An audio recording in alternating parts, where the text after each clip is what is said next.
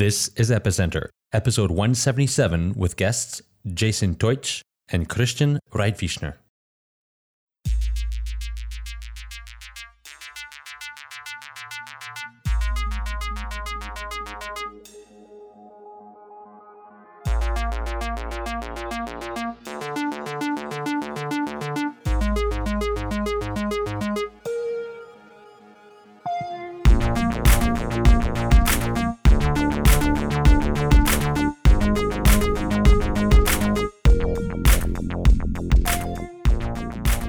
Episode of Epicenter is brought to you by Jaxx. Jaxx is the user friendly wallet that works across all your devices and handles both Bitcoin and Ether. Go to jaxx.io and embrace the future of cryptocurrency wallets. Hi, welcome to Epicenter, the show which talks about the technologies, projects, and startups driving decentralization and the global blockchain revolution. My name is Sebastian Couture. And I'm Meher Roy. So today we have a really awesome episode for all of you.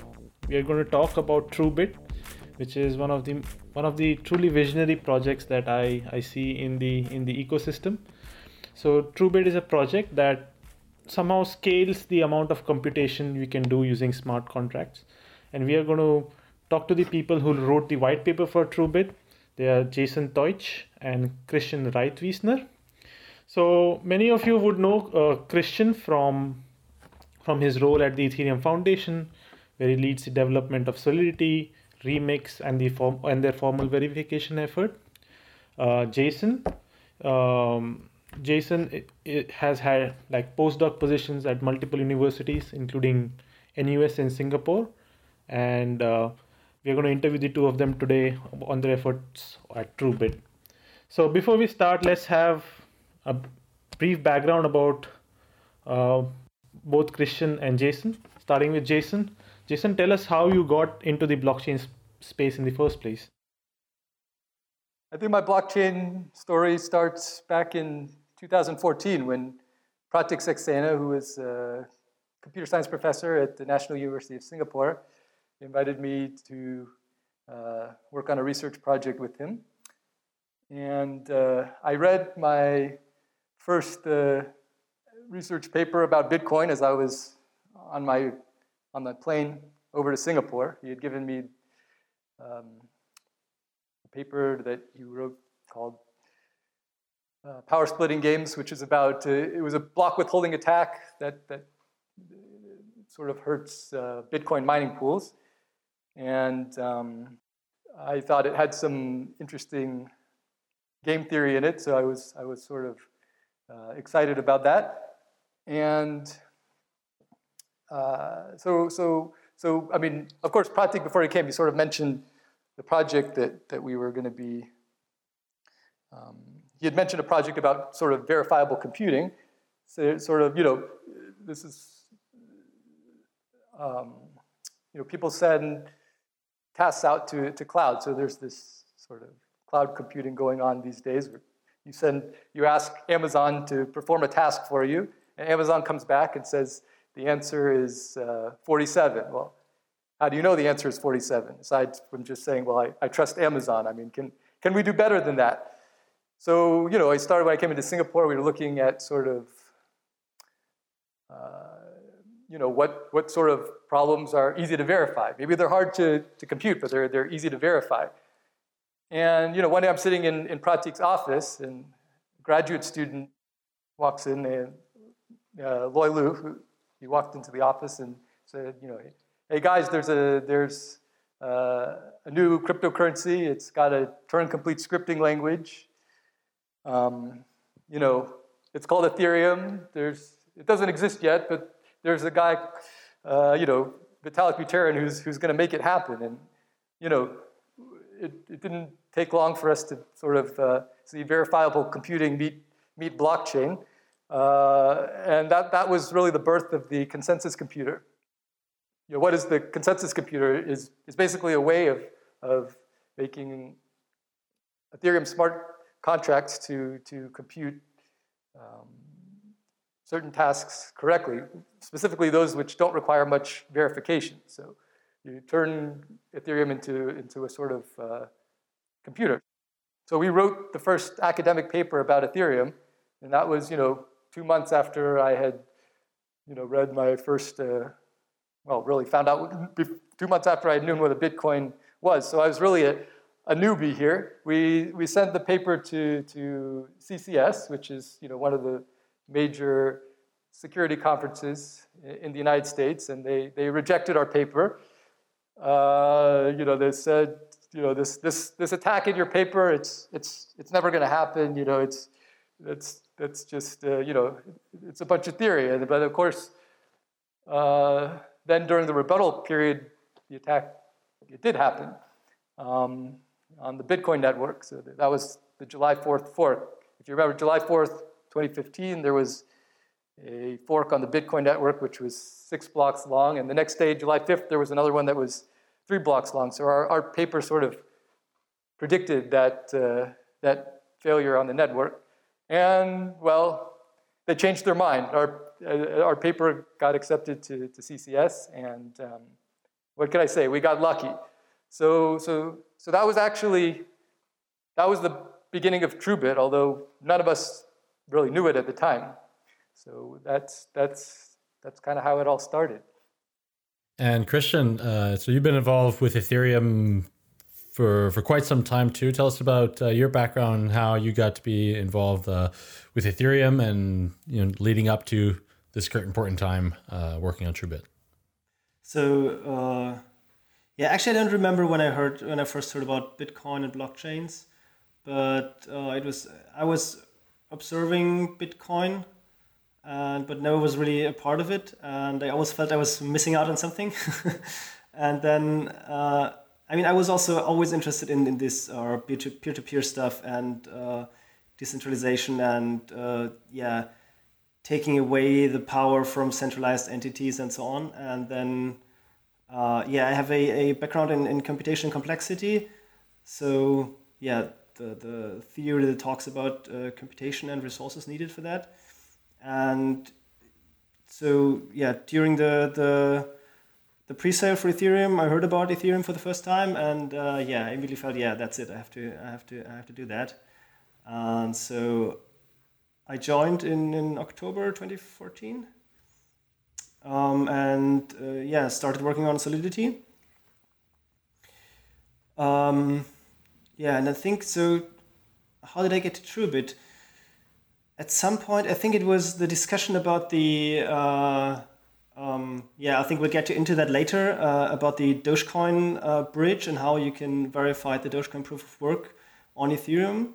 And I think it was a discussion with, with Vitalik, and we came up with the, this general idea, I think. And um, I think at some later point, uh, Jason Vitalik met you at a conference and he told you about that, right? And then that's how the, we, we got the connection. Uh, yeah, Vitalik said, "Oh yeah, there's this guy at this conference. He's, he's he has exactly the same idea." yeah. That's right.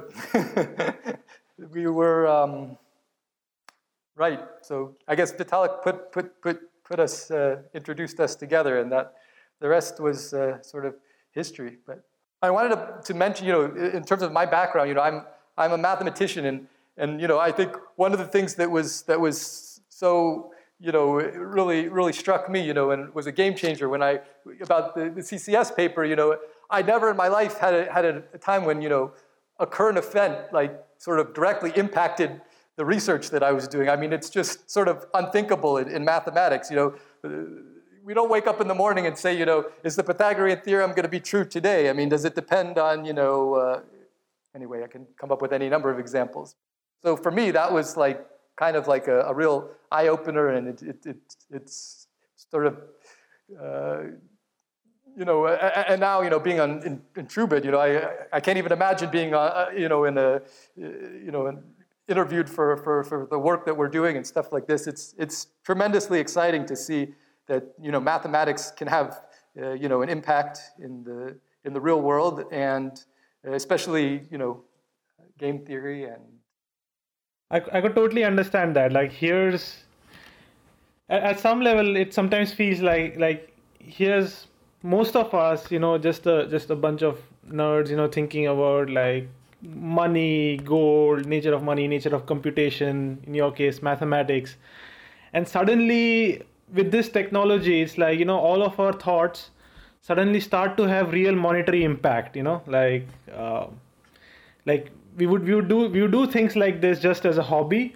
But now it turns out like our hobbies are worth, you know, like in aggregate, like billions of dollars and you know like with us episodes we make can influence the markets right like like like recently we did an episode on ripple xrp and lo and behold like 2 days later everything else is down, but Ripple XRP is like up 25%. And we were like, what happened to Ripple XRP at that time? And and it's almost as if like, you know, like things you do uh, end up connecting to the real world in this technology in a, in a strange way. So I think it's, it's, it must be similar for you on the, on the mathematics side of it. So, um, Christian, um, tell us like about your journey in Ethereum. Like when you started working with Ethereum, did you ever think it would be so big? Uh, did have recent events caught you by surprise or did you expect it to be so influential? I mean it was a, a, a gradual thing right? So we always thought i mean the, the, the, potential of this is huge and we thought about oh i'm yeah this might be used in the real world somewhere and we wrote the code and we had uh, some of the early ideas and so on. But yeah i mean it's still not mainstream, so it doesn't feel like uh, I don't know my parents uh, using it. it's it's definitely uh, yeah grew quite big, right? So moving on to the the topic that we're here to discuss, the TrueBit. I have to say I've I've uh, I've dabbled at the white paper. It's a very interesting concept uh, on the face of it. Now I'm I'm hoping that you guys can shed some light on how it works and what the use cases are. And uh, so, explain to us at the at the core, you know, what TrueBit is trying to solve as a problem, and uh, and then after we can go into how it's doing that. Maybe we just start with what the problem is first. I think in order to, to, to say what problem we're solving, we need to sort of explain where we are right now. Sure. So smart contracts that are in Ethereum, so I'm going to sort of assume that people are familiar with what smart contracts are. They're, they're basically programs that live on the blockchain. They're uncensorable, they're unstoppable, they do whatever they're programmed to do when they're first issued. So, um, but they have very limited computational capacity. I mean, they, they can't, you can't do anything more than very trivial tasks with a, uh, with a smart contract. Um, and, you know, there, there's a gas limit in Ethereum, you know, so, so that, that sort of gives a bound on the amount of computation you could do. So, so you know, it, TrueBit is, is a solution which basically makes, makes, allows smart contracts to do, you know, real computation like you'd expect on your, your, your, you know, your home computer, for example. But, uh, you know, but let's get the elephant out of the room, you know. You know, why not just wipe out the gas limit? You know, that's, that, that's the obvious thing, you know, then, then everyone can just compute whatever they want. But the, the, it's just simply not secure. So for one thing, you know, folklore say, you know, why can't smart contracts do, do more computation? Know, a lot of people say, well, it's because everyone on the network has to duplicate everything. It's just too expensive, you know. But that doesn't, you know, you, that, that's, that's very superficial level. I mean, you could always pay people more. Uh, I think, so if you, if you scratch a little bit deeper, the real reason you can't do uh, substantial computations over the Ethereum network is that you're basically asking the miners to do these computations for free. Now, everyone knows about transaction fees, but those only go to the miner that finds the block. But every miner has to now check these blocks. Uh, you know, they, they, they have to check it for free so they know which, which is the longest valid chain. And you're, you're asking them to do it for free remarkable that, any, that they're willing to do anything for free. I mean, that, but they're willing to do a little bit for free. This is the sort of the amazing piece of Bitcoin and, and Ethereum that, that, that, makes it work. And if you go back to the uh, you know, idea of the consensus computer, yeah, you can compute things that are, are trivial, but what's, what's, what's you know, we, we had a, a piece there called the, what we called the verifier's dilemma, and, and what does that mean? So basically, you said, suppose a, suppose a task came in that was actually difficult to verify. It took a miner a long time. So now there's this sort of incentive for a miner to skip the verification, right? So, so he could he could he could skip the verification. Well, that's bad because then you could get wrong things on the blockchain. But it's even worse than that because even though the miner can skip skip ver- verification, if, if everyone else is also verifying, he may end up mine, by skipping, you know, mining on, on the wrong block. So, so then uh, he doesn't, a, a, rational miner doesn't even know whether to verify or not, right? I mean, because, you know, if he wants, if, if everyone else is verifying, he better verify too. And if everyone else is skipping, then he has to skip. But, you know, there's, for a very high computation, it's impossible to know what, you know, miner wants to be on the longest chain because that's sort of the convention. But uh, that's, that's what the verifier's dilemma is about. Don't know whether to verify or not. So it's, you can get all sorts of garbage onto the blockchain if you, if you just ignore the gas limit in Ethereum. And not only that, but you could have denial of service attacks too, because people just throw stuff out there to waste miners' time and, they have finite resources. So. If I could rephrase that, let, let, let me see if, if, if, if I'm getting it correct. So, what you're essentially saying is that so in Ethereum, we have this analogy of the world computer, right? That um, a, a computer is basically a machine that executes is able to execute some some form of instructions and in in history like we have implemented computers as these mainframes inside universities as desktops as laptops as mobiles and like vitalik's sort of idea was that you could imagine a whole blockchain network as this as this computer that can also execute these instructions. It can like you can store data there and uh, you can you can basically do any kinds of computations on a blockchain network. And these computations are called smart contracts and you can obviously also put data in these smart contracts. Now if you think of start thinking of it as a computer it can only do very limited amounts of computation. So i think somebody compared it to being like a smartphone right? Like it can it can do a very little amount of computation. What you're saying is like what truebit is trying to do is kind of scale it from just being just having the capability of computing equal to let's say a smartphone to something maybe you know thousands or a million millions of times greater right and the other piece you're saying is that what is the ultimate reason why ethereum the system is only able to do um, such less computation? There you're saying that the reason for that is something called the verifier's dilemma which is that if the four of us are miners in Ethereum, like spread around the world, and let's say there's a one of us discovers the next block, so Jason discovers the next block, then Jason is paid for that block to include transactions and computations inside the block. But then there is no incentive for Christian, Sebastian, and Meher to verify that what Jason claims as the results of these computations are actually correct. Is that is that right? right? They don't get paid for it. So there's, I mean, there's an incentive in the sense that if they don't verify, they might end up mining on the wrong chain and they won't get rewards, but they don't, they don't receive a payment for the verification per se.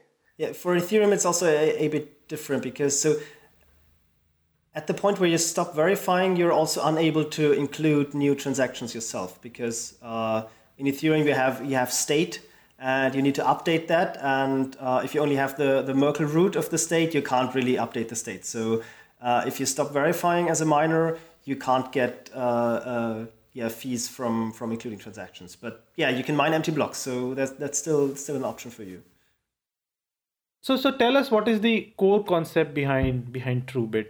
How how are you? What are you doing, and how how do you intend to do it? So we have we have basically two assumptions on, on TrueBit. One is that the consensus computer works. In other words, smart contracts can do trivial computations correctly. And this is just an empirical observation. We, you know, we, we, we see Ethereum doing what it's supposed to do, and you know, that's why people use it. The other thing is that we assume that people, uh, you know, participants are, are, are rational. And by rational means they're working individually to maximize their own personal profit in, in collecting Ethereum tokens or, or whatever Bitcoin um, happens to. Well, I guess we're really talking about Ethereum here, so let's just focus on that. Uh, so, so, of course, the assumption of rationality is, is somewhat idiosyncratic. It's also somewhat pessimistic because Satoshi Nakamoto said that, you know, the majority of miners are just going to be honest. And while that may have been true in the very beginning when people, when Bitcoin was getting started and it was about the politics and the people really didn't trust the government and that's, that's why they were there playing Bitcoin. But since then, you know, you, we've seen, uh, you know, people switching from CPU hardware to ASIC miners so they can get more coins. Uh, also, um, well, I guess we can't judge people's intentions, but people are switching switching hardware. We see we also see that uh, you know people, um, miners joining mining pools, in effect changing the software. So my feeling is people are you know miners are actually in the network. They want to make money. I mean that's sort of the assumption of of TrueBit. So so how can we, given that most people are, are rational, you know, how can we sort of take advantage of this sort of natural inclination that that that, that people seem to have. Um, so, so those are the core, core two pieces, and we, we will will will assume that you know we have this small thing that, that works correctly, and we want to blow it up. So, so, so we do this in, in, in two pieces. So, so first of all, how can you get a tiny computer, like a consensus computer, to even check a really hard computation? So, so we designed this game, which we call the verification game which uh, Christian alluded to earlier. That was what uh, Vitalik heard about the verification game from me, and he heard about it from Christian. And for those of you who were around back in uh, you know 2011, you might have heard it from Canetti, Riva, and Rothblum, who who published uh, a paper with almost exactly the same idea. Of course, they didn't have cryptocurrency in mind, so it was you know really about uh, a situation of cloud computing back then. But so, so what we do is you, you you imagine that there's the consensus computer sort of acts as a judge. So you have one solver who says, here's the solution, and a verifier who says, no, it's not. So the consensus computer just has to adjudicate and decide who's right. Well, it, it creates a game in such that the judge only has to enforce the rules of the game, but doesn't actually have to do the computation itself. So in each round of the game, you reduce the sort of possible places where the error could occur. So it's judge has to pinpoint the error, and eventually the it becomes so you know such a, a small piece that he can actually look at it and, and uh, determine who was right, whether the challenge was very justified. So I'm, I'm trying to understand what, what a use case of this might be, and, and, and tell me if this is makes any sense or not. I want to use a world computer, right? A, a, distributed computer to do something like compile software. Like I want to compile the Ethereum Go client. Is this something I could do using TrueBit? And if if so, then how would I do that? And if not, where am I getting this wrong? so that that's that's a very interesting use case, and let me modify it a bit. So, uh, the, can I use TrueBit to uh, verify inside a smart contract that a certain piece of Solidity source code was compiled with a certain compiler into a certain piece of uh, EVM bytecode. And that's uh, definitely something that can be done with TrueBit, and yes, it's one of the use cases. Okay, because earlier we were talking about sort of this idea that you could, I don't know if this was pre-show or what, but you know, we were talking about this idea that you know the the model right now is you have say AWS and, and, and you ask AWS to do some kind of computation that could be calculating some really complex formula or uh, doing some encryption or maybe decryption or maybe compiling software or you know encoding video uh, and, and they, they, as, as far as I understand it, TrueBit is a way to do this in a distributed way so that you don't have to trust Amazon uh, or you don't have to trust a central entity. And Ethereum does that, but it does that in a way that only is available for smaller computations and not large computations. So, if, if this is the, the, the premise, then how does that port over then to TrueBit? Or am I getting the premise wrong?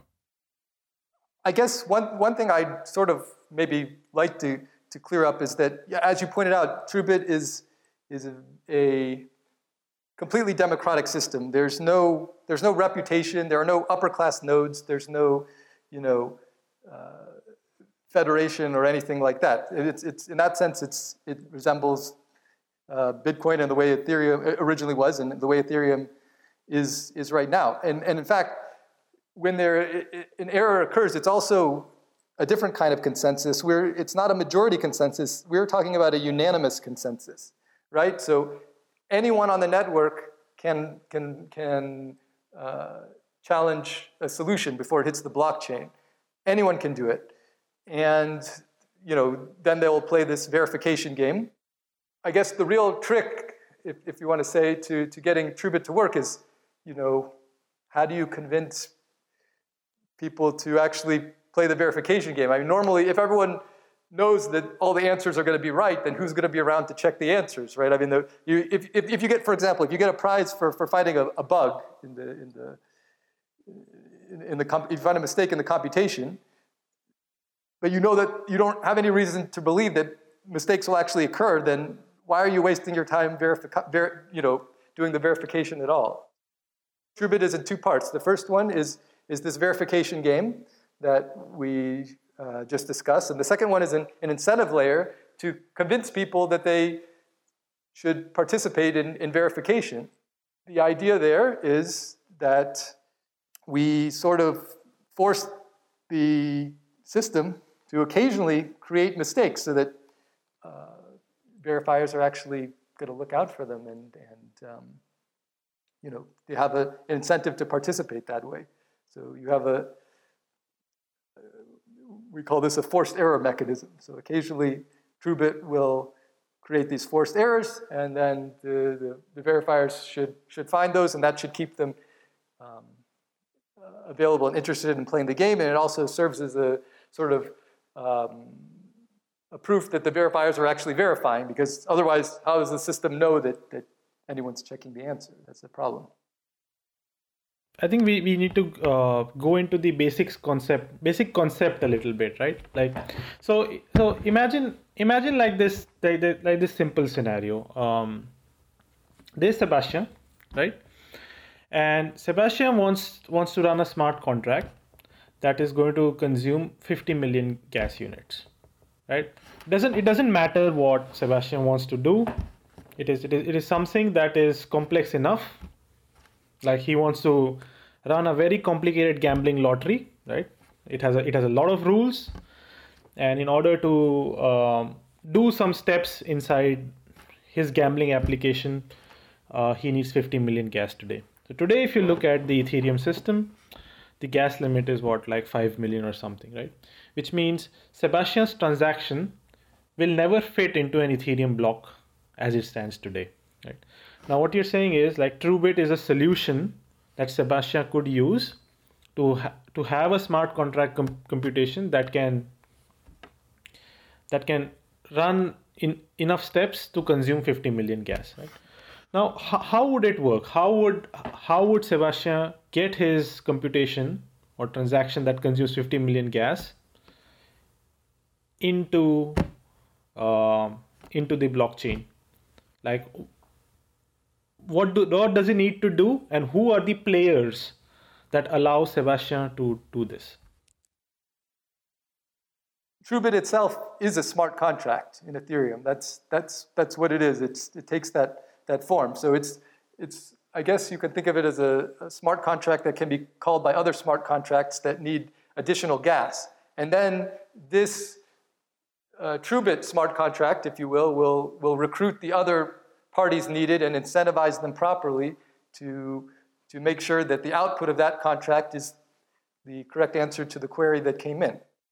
I mean, the main parties you have there is that you have a, a task giver, who's the one who, who sends in the task that needs to be performed. You have a, a solver who's going to um, provide a, an alleged solution. And then you have a verifier who's going to make sure that that alleged solution is actually correct. And then you also have these, these uh, the miners who function as judges and referees to make sure that, just to make sure that they play by the rules of the game without actually doing the computation themselves. And those are the players.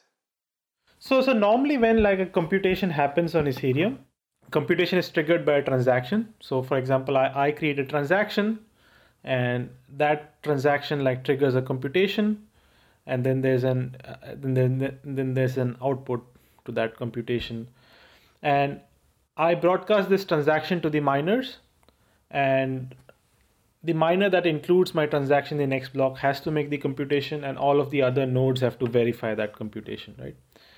Now, in this case, what we are doing is when I create a transaction that like triggers a very large computation, the blockchain sort of outsources that computation to an individual solver. Am I, am, am I reading that right? That instead of all of the nodes of the Ethereum network needing to do that computation, they're going to outsource that computation to a particular solver, which is like an individual machine. And in order to ensure that that the output of that individual machine is correct, there are going to be other verifiers that are going to verify that that output is correct. And this game between solvers and verifiers is going to ensure me, the user, that the output given by the system is correct. So this is not something which needs to be implemented as part of yeah Ethereum itself. So nothing in Ethereum itself changes, and so that's why I wouldn't use the term transaction.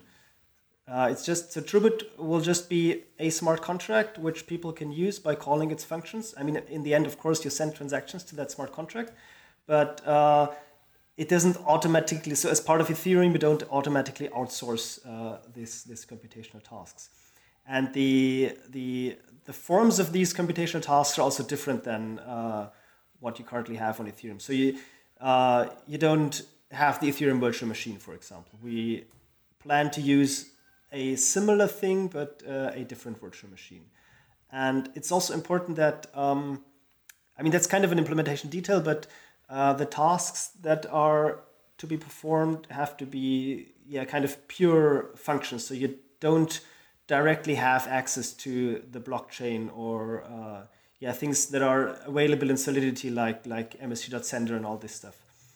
Um, you can make that available via uh, yeah, Merkle proofs to the blockchain, which are easy to verify in the uh, in, in such a TrueBit uh, computation because you have a lot more uh, yeah gas in quotes uh, available. Well, I'd, I'd also like to add that you know clear clear up the, the roles that are being played here. That anyone can participate in the network. Anyone can choose to be a solver.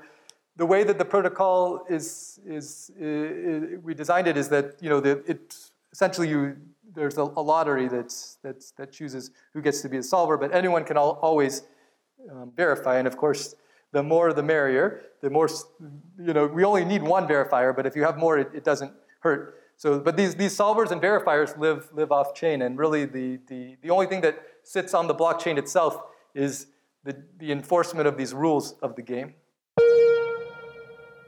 Let's take a short break to talk about Jaxx. Jaxx is your wallet, your complete user interface to cover all your blockchain needs. I've been using it and I've been loving it. Now, Jaxx supports a lot of different cryptocurrencies. I suppose Bitcoin, Ether, Litecoin, Ethereum Classic, Zcash, Augur Rep, and they're adding many more. Keep responding to users' needs. Now, with Jaxx, the nice thing is that you can manage all of those coins within a single wallet and you are in control of your own private keys. They're not on their server. And there's a single 12 word seed that you can use to back up your wallet, all your coins, and sync them across different devices. Talking about devices, they're on pretty much any device that you can think of. You can get it on PC, Mac, Linux, you can get it on smartphones like Android and Apple and iPhone, you can get it on tablets, or can, there are even browser extensions for Chrome and Firefox. And on top of that, in Jaxx, you can actually exchange different cryptocurrencies for each other because they've integrated a Shapeshift. And more partnerships and integrations are coming down the line in 2017 that are going to make Jaxx even better. So Jaxx is really making blockchain and cryptocurrencies accessible for the masses, easy to use for the masses. Make sure, sure to get your own Jaxx wallet at jaxx.io, or you can get it from any of the app stores you are using. We'd like to thank Jaxx for their support of Epicenter. Let's define then what is a. So there's different participants, right? There's a task giver, the solver, the verifier. I think there's a a challenger too, or is Let's that... define each of them. Like who is a task giver, who is a challenger, who is a solver, who is a verifier, and what do they do? So you have the task giver, which basically specifies the, the function to compute, the program to execute, and the input. so the task um, giver is the one who sends the smart contract to the to the blockchain. Yeah, I wouldn't call it a smart contract. It's just a, a program to execute. Okay. It can be a smart contract, but it's just a program to execute. And the task giver also provides a pays for the, the task giver also pays for the whole thing, right? So you, you pay a fee. And uh, then a solver actually performs the, uh, the execution, runs the, the program, and then posts the result onto the blockchain, just the result. And then verifiers can basically do the same thing as the solver, just rerun the whole program and check whether they come up with the same result. Um, nobody's forced to do that. So and and uh, verifiers can also come in from outside at any time and just uh, rerun uh, these programs. And if they come with a different, if they come up with a with a different result, then they can challenge the result. And that's I see. So the point verifier where the then the verifier turns into the challenger. That's a bit clearer. Then, then uh, once the solver has produced the results, uh, and you want you want to have verification. So, you know, you, as the task giver, I want um, more than one verification uh, attesting that this is in fact the right result. Uh, so I may have one, one verifier that produces a, a verification, uh, another that produces a verification, and maybe I have like five or six. And at which point, as a task giver, can I be sure that or have enough certainty that my computation, the results of my computation as provided by the solver, is accurate? And is there a, is there an incentive model there that starts to drop off? Because I, I suppose then the verif- the solver and the verifiers get paid for all of this. Uh, you know, if I'm the thousandth verifier, does it even does it even make sense for me to participate in this verification? So th- there's, there's some, this whole thing has, has an interesting property. So the, the, the verification game uh, is always, uh, yeah, will always find out who is right and who is wrong. Okay? And this is all, this is all deposit based as in, in other, so if, if the, sol- if, if the solver posts a, an incorrect task, the solver will be punished. Ah. So this whole system should already work um, even with just a single solver without any verifier, but you just so that the as long as the task giver knows that the solver thinks that someone is verifying. So there doesn't have to be an actual verifier out there, but we designed the system in a way that uh, it's extremely likely that there is a verifier out there and the solver knows that. So the verifier, okay, I see that. So so the solver is providing a response, uh, and is incentivized because he's putting a deposit. He's incentivized to provide the right resp- the right result because a verifier may verify it uh, and prove him wrong, and then therefore get the deposit. I see. Okay. How is, is there like a time period? Because you know perhaps I as a solver I provided a you know a bad response or a bad result, and then you know I get my deposit i get you know the the deposit and then three weeks later someone discovers that i was actually wrong how how, how does that play out So yeah, I mean there there are there are timeouts. So this this whole Okay. thing consists of multiple rounds, and there are timeouts in each round. And sure, so if if the system fails in the way that the solver can post an incorrect answer and nobody challenges this, then it will not be detected. So at so- I mean at some point you have to basically finalize the result. right And uh, yeah, I mean, you you could build a different system where you can challenge again even after a long time, but that's probably not going to work out. starting to become clearer now i see so uh, coming back to my my original question what types of computations are likely to be run on this like when you say i want to run this computation and it's it's not a smart contract it's it's it's it's code going through this smart contract that handles you know this deposit and the you know the verification and the solving and all that providing the proofs um, can I can I throw at it like C code or whatever like uh, in Go or is it does it have to be in Solidity? Uh, how is it packaged? Like how does how does one send that payload onto the blockchain? Yes, we want this to be usable as nicely as possible. So we want uh, regular programs to be run there, which means, yeah, programs written in C++ or uh, Go or Python. And because of that, we chose, okay, that, that's, that's the goal. And the, the requirement is that we need some kind of uh, architecture uh, that can be easily, easily implemented on the Ethereum virtual machine because the, the, the blockchain, the TrueBit smart contract, needs to verify this single step.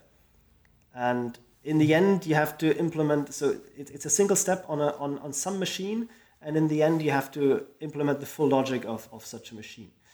And uh, it turns out that there is a, an architecture called Lanai, and uh, this is something developed by Google, and I think nobody really knows what they actually use it for, but um, what they did is they built an, a backend for the LLVM uh, compiler.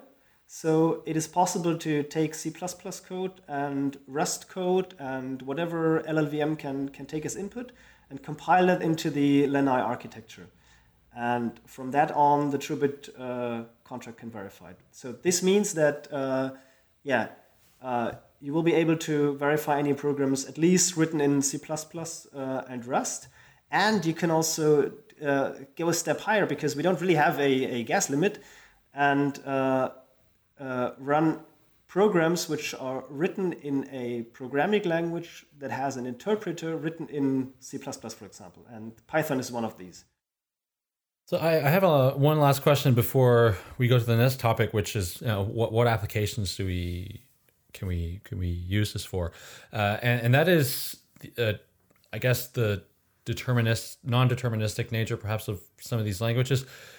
Um, it, you know, I perhaps I'll okay. So I have some understanding of computer science, but I'm not a computer scientist. Uh, but you know, maybe this doesn't make sense, but I'll throw it at you anyways.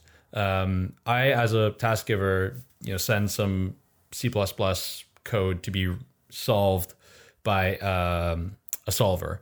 Um, it's my understanding that you know, maybe on my environment, if I run this, I'll get one result, and another environment uh, may get some other result, and the form of verification languages somewhat address this issue, or perhaps address this issue fully.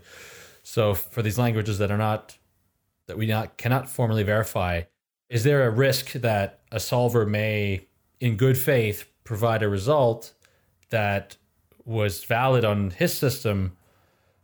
uh, but maybe not valid on mine, or maybe like a, a verifier checks it and it, it doesn't check out. Does that question even make sense? Or does, sure, I mean, that, that's what the, the Lanai, the, that's what Lanai is for. It's to make it all uh, standardized so that you the Lanai interpreter will have will exist also on the blockchain, the, the full code. So you okay. So standardization was where I was, I guess, trying to address here. Is, critical, we, absolutely yeah. critical. I think we will we'll ramp that up in stages where we, we, we first start with only uh, specific tasks and then we allow uh, arbitrary tasks when we see that, that everything works out. And um, so the thing is that you when you when when the solver executes the task, then the solver will probably not run the the Lanai interpreter, so go all the way down in the stack to the to the final architecture because of performance reasons. So uh, the idea will be that you take the C++ code and compile it to your native machine, run it there, and then you get a result. And uh, of course, it might be that this result is different if you compile it all the way down to, to Lanai. And uh, so in this situation, uh, we might have a fallback where um, we don't have to play the so and the verification game uh, will be played on the Lanai level, and so the the solver when we start the verification game, then the solver would notice, oh yeah, I get a different result. Uh, sorry, my bad, or something like that. But yeah, so the, the tasks that I mean, in the end, it's it's it's a consensus computer again, right? So the tasks that are given should be uh, deterministic and uh, should be yeah mathematical functions, so to say, which always yield the same result. I'd like to add what, to what Christian just mentioned about you know the, the, the mistake on on you know to say we, we, we have to fully trust that the Lanai interpreter is going to um, interpret the programs correctly. And you know, it's this this could be an iterative process. You know, it's obviously Lanai is a new program as well, but the good news is the entire Lanai interpreter is sitting on the blockchain, so it's fully transparent. We can issue, you know, a new contract. Everyone can inspect the code. It's not like sending it into, uh, you know, a, a cloud computer on, on Amazon where you don't see the hardware, you don't see the software. You, I mean, they may tell you what it is, but you can't, you can't, you know, witness it in the same way that you, you would be able to do in, in on, a, on a TrueBit computation. Okay, so uh, so, so we have we have walked through the idea of there being like solvers, verifiers, and the combination of solver, verifier, and challenger, ensuring that uh, the result of a particular computation in TrueBit is, is is correct, right? So now, like assuming we have this system, we have Ethereum, which is the sort of base layer, and then we have this other layer, TrueBit on top, which allows us to scale computations on like scale ownerless computations in a way, right? Like in, in Ethereum, you have computations that are not owned by anybody and they are guaranteed to be correct. And we are able to kind of scale uh, these sorts of computations using TrueBit. So, like once that happens, what are the sorts of applications that that open up? Well, I, I, I guess we could say there there are there are many. Uh, you know, we've also had several people suggest applications to us. You know, as as Vitalik used to say the best application for Ethereum is the one that I haven't thought of yet. And I think the same could be said true for, for TrueBit as well. You know, this is really, we're talking about a, a community project. The abstract machine itself is not an, is not a, an end, but a, a means. So, so um, let's start with the obvious application, outsourced computation.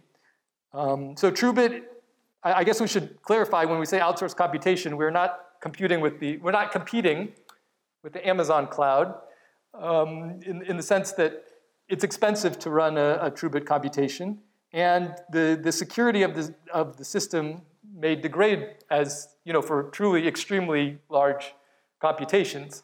Um, of course, in the long run, we hope to optimize it for, you know, we, we, we, we believe that there are optimizations possible that, that can, you know, push it further, but we're, you know, the first goal is to get beyond the trivial computation of what can be done in smart contracts now and then push it further. So um, there are several other projects. As, as, as, Christian mentioned earlier, the, the Doge Ethereum bridge is, was an early inspiration for this project. I mean, the, it, what the Doge Ethereum bridge would allow is, is, is um, Shibes, uh, the, the Dogecoin users, to take their Doge and basically send them off the Dogecoin blockchain onto the Ethereum blockchain. TrueBit would check the Dogecoin scrypt proof of work to, to confirm the, the transfer. So that's the reason we need TrueBit. And then there would just be you know, some sort of token on the Ethereum network that represents a Dogecoin um, token. You could use that to, um, you know, in a, in a smart contract. And then sometime when you're ready, you just send the, the, that token back to Dogecoin and it's, it's a it's a Doge again. So so then Ethereum is sort of a side chain to the Dogecoin chain. Is it, so you send the Doge to an address that it there's a computation that verifies that the the coins are there, and then they get issued as a token on on Ethereum.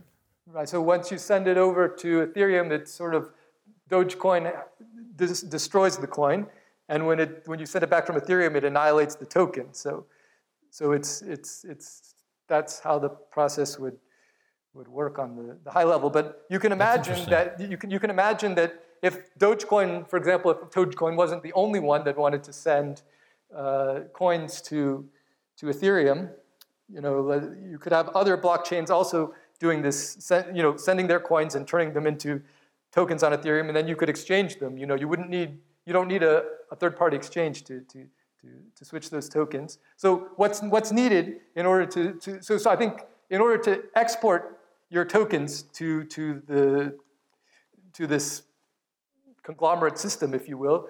in order to export, you just need to make some opcode in your system that says export uh, across the bridge, um, the token, the, the, the coin.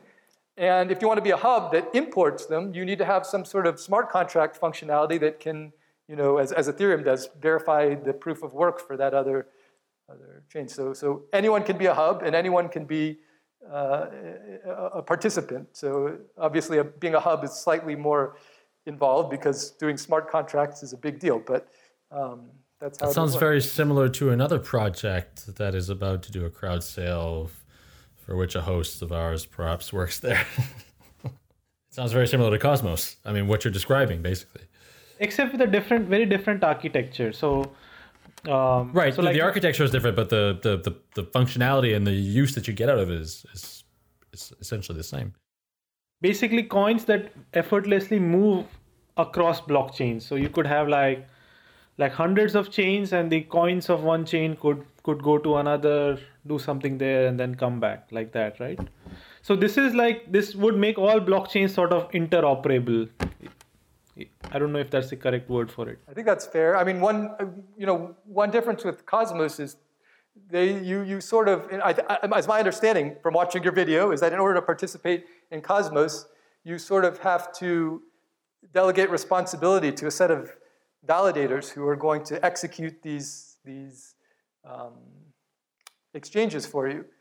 And, you know, in TrueBit, there are no, you know, upper class nodes. You know, there's, it's, there's no hierarchy. It's, it's, it's purely democratic. We're, we are organic grassroots organization. Anyone who wants to build a bridge can build a bridge, and anyone who doesn't want anything to do with the bridge can do their own thing. And, and you, don't, you don't have to sort of decide whether or not to, to delegate your authority to this you know, giant conglomerate that's, that's already out there. It's, it's just an agreement between two people, which is, I mean, I don't know. That's, that's, that's the idea. I don't, not two people, two communities. Let's say it like that. you. Okay, so I think I think that's that's a very that's a very big application, right? So you're saying that okay, so the one blockchain can verify uh, what has happened on another chain using um, by delegating this task of sort of verification to to TrueBit, right? And uh, what are what are some other applications for uh, for your system? So another one is, is I, I think you know a storage solution. As you can grab information from other blockchains, you can also grab from say Swarm, which if you have a, a place where you can permanently store information. So just in general, whether it's on a blockchain, whether it's on Swarm, you know, TrueBit can sort of use that, solvers and verifiers can access that information in their computations. You know, maybe you know, you import a, a Merkle root of, of whatever the data is that you want to use in the TrueBit computation, and, and it's accessible. Could one think of building? Uh, so we've had uh, Marley Gray from uh, from Microsoft who who told us about Bletchley and Cryptlets and you know what, what Microsoft is doing now. Not to get into too much detail about that, well, you know, they're using uh, Intel SGX, or the, the idea is to use Intel SGX uh, uh, hardware, which allows the proof computations to do to do this, right? So you can delegate uh, a computation to a, a, a, a, trusted execution environment to do some form of computation, or um, to retrieve data from um, a, a, feed. So you could have some sort of an oracle that is retrieving data from I don't know like Bloomberg, and with TLS Notary, you've got the the your, the certainty that that data feed is in fact coming from Bloomberg, and then that Cryptlet, which is you know a, a trusted execution environment, is feeding that into a smart contract. Um, is this something that would be possible with uh, with TrueBit to, build this sort of oracle that is verifying a, a, a feed and, and providing it to a smart contract as an oracle? Yeah, so I think that that doesn't really fit the TrueBit model. So the the one of the the essential requirements for the verification game to work is that TrueBit smart contract needs to ensure that uh, all solvers and all verifiers have access to all data that is involved, and this can be done on Swarm because on Swarm, at least in the in the final version, we will have uh, yeah this this these these storage uh, certificates, and because of that, uh, you can use Swarm as a yeah. So TrueBit basically creates the the uh, the driver, the file system driver to add Swarm as a file system to to Ethereum, but um, it doesn't solve the Oracle problem because you have okay yeah so because it's not deterministic. Yeah, it's not not yeah a function uh, that maps inputs to outputs. Yeah, exactly. we also read uh, there were some proposals to use TrueBit to build decentralized mining pools for Ethereum itself. So uh, you'll use Ethereum to build True TrueBit, and then TrueBit would be used to build a decentralized mining pool for Ethereum. Like, tell us, tell us how something like that would work. Smart Pool is, is a project that I was uh, involved in from the very beginning. You know, I was I am a co-author of the TrueBit white paper along with um, well the people who are actually building Smart Pool, Loi Luu, Yaron Velner, and, and also Prateek Saxena was a, a, co-author on the white paper. Uh, basically, Smart Pool is a is a, a it's, it's, it's a mining pool where the the operator for the pool is an Ethereum smart contract. Now that can be a pool for Bitcoin, it can be a pool for Ethereum. Of course, it's very cool if it's a pool for Ethereum because the smart contract is, is, is, is on Ethereum. Um, and you know, originally I thought they would, I, I was sure they were going to need TrueBit to, to, to, build out the, the Ethereum version of, of uh, because of the way the, of Smart Pool, because of the way that the, you know, it, it's hard to check an Ethereum proof of work. It requires a lot of storage, uh, as opposed to Bitcoin where you, you could sort of do it right away. But uh, due to some, you know, I guess, I guess I would call it a fluke in the a coincidence in the in the in the construction of the Ethereum proof of work, SmartPool found a clever way to do it without that they. I, I don't think they're going to need TrueBit, but TrueBit may be useful for for other other uh, checking other proof of works. For example, Dogecoin or Zcash, which are you know maybe just out of reach of what uh, smart contracts can do. So I mean, the smart the smart pool application is, is interesting because you know if you have a, a pool uh, operator who's managing the contract, you don't there's no censorship. You can run it at a low cost. There's no social contract. You know, you, are normally you know you know there's there's a sort of social contract between members of the pool and the miner that, that they get paid and, and so on. Um, the, the smart contract sort of enforces that. You know, you also have there are other sort of decentralized pools out there, like P2Pool, but they have higher variance, which sort of negates the purpose of joining a pool in the first place, the payout variance. And of course, it's retrofitting. You don't need to make any changes to the uh, blockchain itself. So, so I mean, Smart Pool is, is sort of uh, an interesting potential application of for TrueBit. I would say that. Cool. Uh, so before we wrap up, uh, tell us where what's the pro- what's the state of the project right now, and what's the roadmap? Where do you plan to take this? Is there like a, a release or you know uh, some sort of a, are you planning to build a company out of this? Or, so tell us what you're where you're taking this.